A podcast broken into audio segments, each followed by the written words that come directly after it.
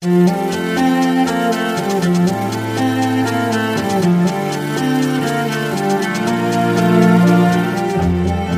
and welcome to Cellomoji Chats.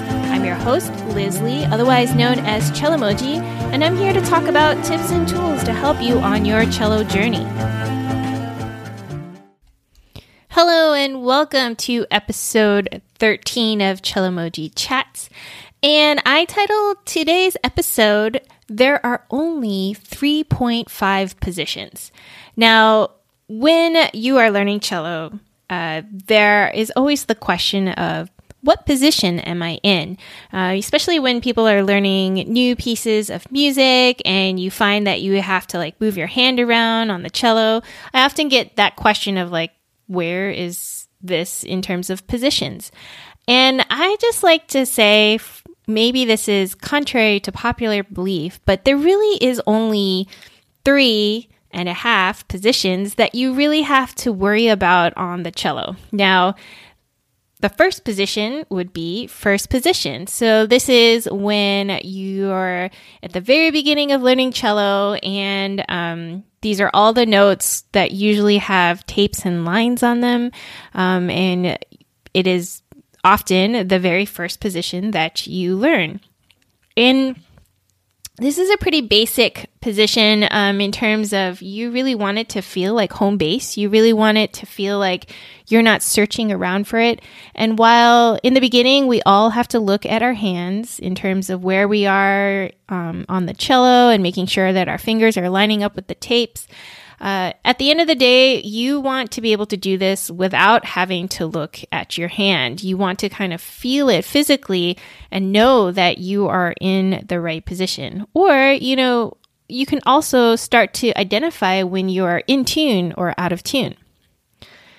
Next, uh, there are definitely positions in the, in between. By the way, I'm not saying that there are only three and a half positions on the cello. Of course, there are many other positions on the cello, but the next one that I emphasize is fourth position. Now, fourth position can start to get into a little bit of gray area. Um, fourth position is when your thumb is in the curve of the neck, and hopefully your arm and hand are not touching the side of the cello, but your left hand is kind of in that still nice curled curved shape and you are higher up on the neck. Um, and I find that this is an important position to remember because A, uh, the first finger should be where an E would be. And that note I find is a really common note in a lot of pieces of music where you either have to shift to find it or it's like a transition note. Um, and it is definitely one that is pretty common in more advanced music. So I do recommend that you are able to find this E. Uh, whether it's a sticker on it or whether you are just practicing finding it, but you should be able to find it with all your fingers one, two, three, and four. But the formal fourth position start is when your first finger is on that E, and then second finger is on F natural, third finger is on F sharp, and fourth finger is on a G. I'm, I'm referring to all the notes on the A string, of course. Um, this is definitely a position that is often used as like a transition position. Um, around this area, you should be actually covering most of your two octave scales at this point. Um, and you know, it's it opens up a range of notes more than just in the lower positions and on the lower strings. And um, also, it, it kind of begs the question of like, how can I play certain notes in different positions that makes my job a lot easier on playing certain pieces of music? So, for example, um, maybe open A is an option, but maybe you can play a fingered A, so you're you're actually pushing down the string for an A on a different string, and that will make the passage easier. Or um, vice versa, if you if you are in position and then you have to find some other notes, maybe an open string is easier. Like it, it just really opens up the possibilities in terms of fingerings of how to do certain passages. And yeah, it can be a little bit more complicated, but it is also just part of getting better at playing cello. Next is what I call thumb position. Now, thumb position, I feel like formally it's taught where your thumb is actually used on the harmonic D and the harmonic A on the cello, and then you just go up higher from there. But the reality is is that we actually have to use thumb position pretty much all over the cello. Um, and so it is important to understand that thumb position in my book refers to any position or any piece of music uh, where you actually have to use your thumb as a fingering, that is. Um, and that can definitely be a little bit confusing, but hopefully by the time you are actually learning thumb position, you're no longer even asking the question, what position am I in? Because at the end of the day, like I said, you just you just have to play the notes and you have to know your fingerboard geography and you have so many tools that you can use to help verify whether you're even playing the right note or not. Um, these are really important things to use as reference and to think about more so than what position am I in because sometimes that doesn't even help you find the note. So that is thumb position. And then the uh, half position is kind of the uh, tongue in cheek, just to help you remember it. Um, the reason why I say 3.5 position is because the last position that I think is important to know is half position. So this is when your hand, you start out in first position and then you move your whole hand backwards um, a half step. So this is what I refer to as half position. So say you're on the A string your first finger would be on an A sharp slash B flat. Your second finger would be on the B natural. Your third finger would be on the C natural. And your fourth finger would be on the C sharp. And so this is in non extended position, and that would be half position. And it is not often uh, even used in terms of like, here's a formal piece that explores half position. Um, I know there are some books out there that do that, um, but it is an important position. I feel like it's uh, a lot of times we talk about extension backwards, but to actually have your hand in that position can really make a lot of passages really easy. Um, but oftentimes our hand is so used to just stopping in first position, then half position feels a little bit awkward. So it is important that you uh, make these distinctions for yourself.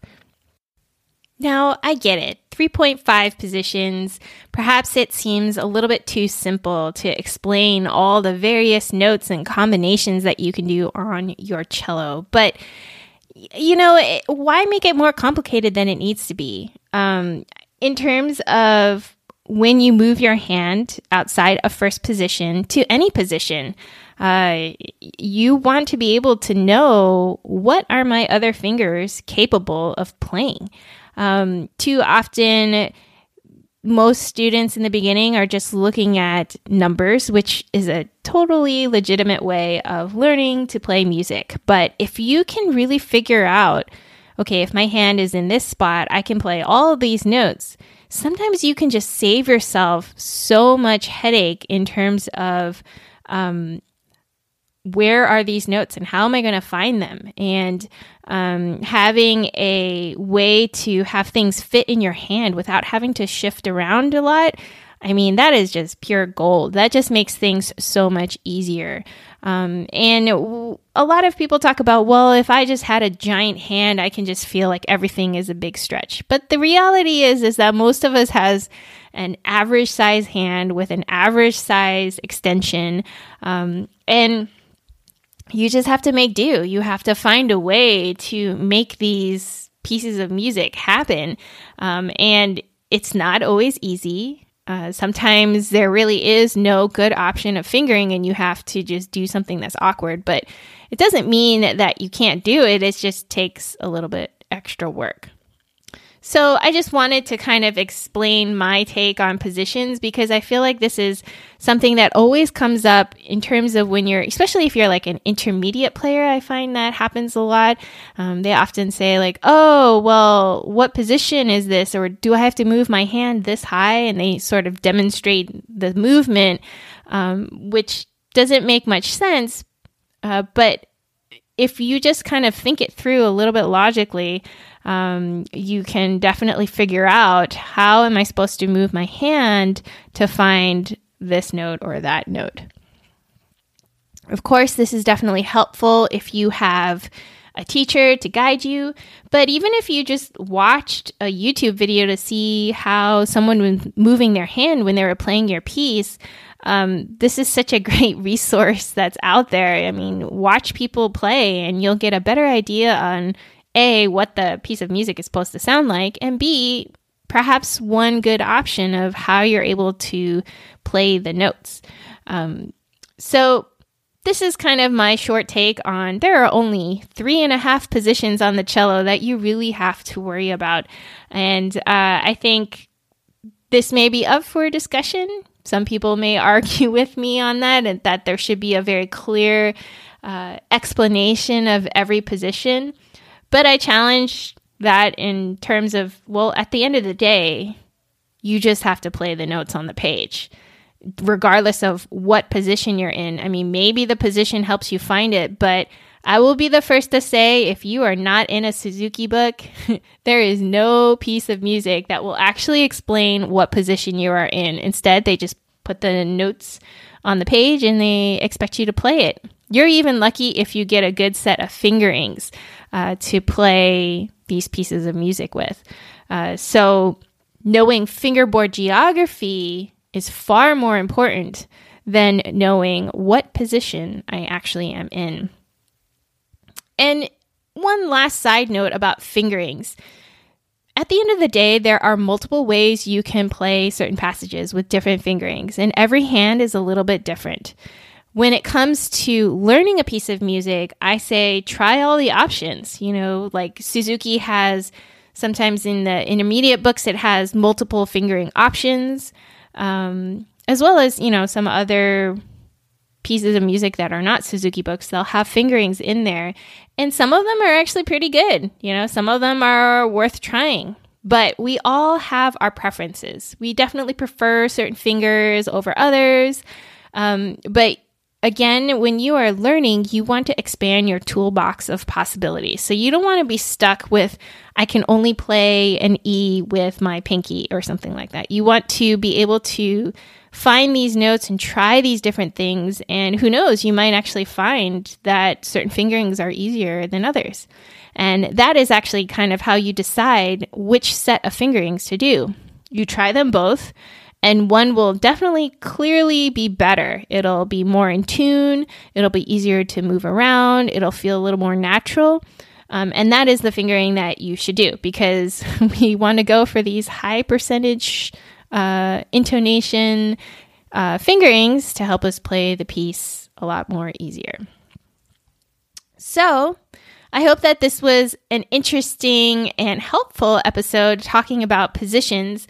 Um, we don't need to complicate playing cello any more than it already is. I mean, it's already a pretty complex maneuver where you have to coordinate two hands.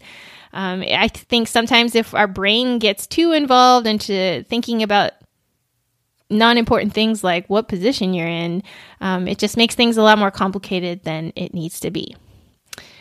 If you found this episode helpful and you like these Cellomoji chats, I would really appreciate you shooting me a review on either Apple Podcasts or wherever you are listening to this uh, podcast episode. All your reviews definitely helps uh, spread the message of this podcast to other people who are just like you, who are interested in learning more about cello things and playing the cello. All right, guys, until next time, cello on.